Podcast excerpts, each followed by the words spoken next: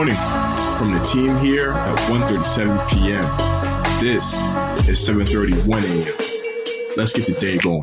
Good morning, good morning. It is Tuesday, October 26th. Welcome to another episode.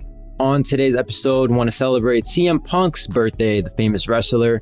He's actually, CM Punk is going to make his debut in the AEW Dynamite this Wednesday. You can catch it on TNT Drama at 8 p.m. Eastern Time.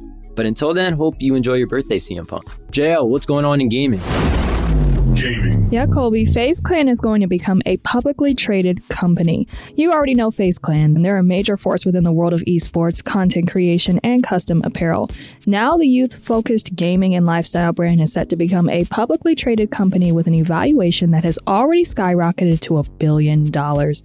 That huge investment sum has been put in place thanks to the merger between the esports company and B. Riley Principal 150 Merger Corp. Next year, FaZe Clan will land on the stock market via NASDAQ with a ticker symbol marked FAZE. Yeah, JL, when it comes to FaZe Clan's noteworthy investors, they include Ben Simmons, Pitbull, Swae Lee, and a whole lot more.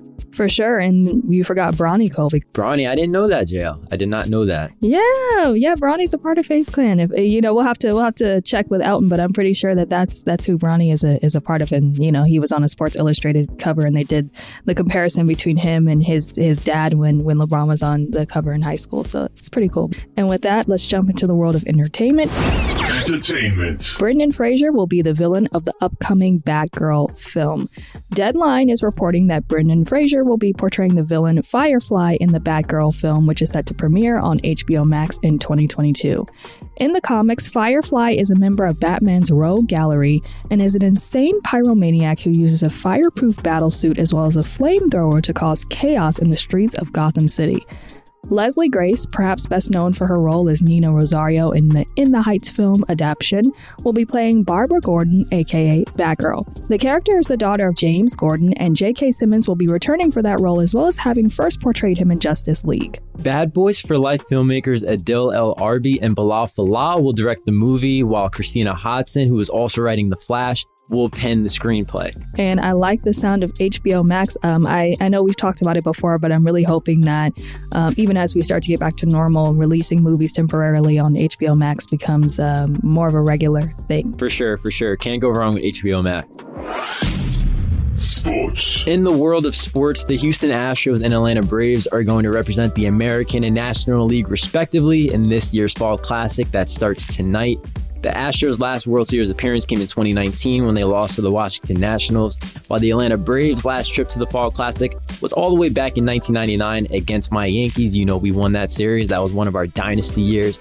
But you can catch game one of the World Series tonight at 8.09 p.m. Eastern Time on Fox. I don't know. I'm kind of torn. I know I'm a Yankees fan and I'm not supposed to root for the Astros, but I think it would be kind of cool for the Astros to win without cheating. I, might be alone in that little group, but I know JL, you're going for the Braves, and uh, I'm really excited for you. As you can imagine, the energy in Atlanta was crazy. Um, it's been crazy because I think this is our closest shot at a national championship that we've had in, in a while, and there's been some disappointments, but hopefully we can get the deal done. Uh, the the home games will be taking place at the Battery, and we're already making plans to, to be there for watch games and, and all of that, or watch parties rather. Staying in the sports realm, the Carolina Panthers are rumored to be interested in Deshaun Watson. So, after an ugly 25 3 loss to the Giants on Sunday, reports have indicated that the Panthers are currently weighing their options when it comes to the quarterback position, and they are apparently considering trading for Deshaun Watson. It's safe to say at this point that the Sam Darnold experiment has not gone according to plan so far this season. Darnold has only thrown seven touchdown passes to go along with eight interceptions so far.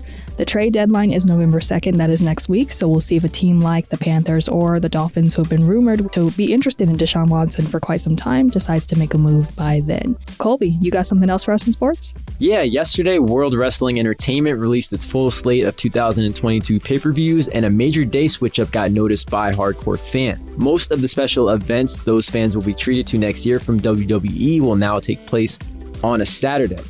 As a matter of fact, WWE is putting on a huge show called Day One on the very first day of the new year. That same month, the Royal Rumble will take place on Saturday, January 29th.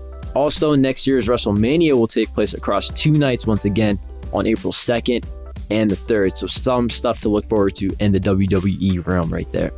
For sure, for sure. And the biggest shocker to come from WWE's 2022 pay per view announcement was the fact that Money in the Bank and SummerSlam will both take place in July.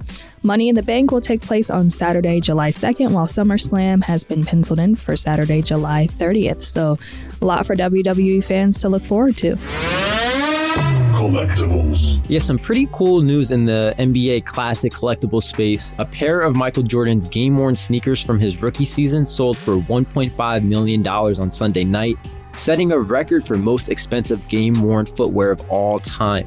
The sneakers were worn in Jordan's fifth NBA game in which he scored 17 points against the Denver Nuggets and were gifted to former Nuggets ball boy TJ Lewis, who kept them until now the shoes are Nike Airships designed by sneaker icon Bruce Kilgore.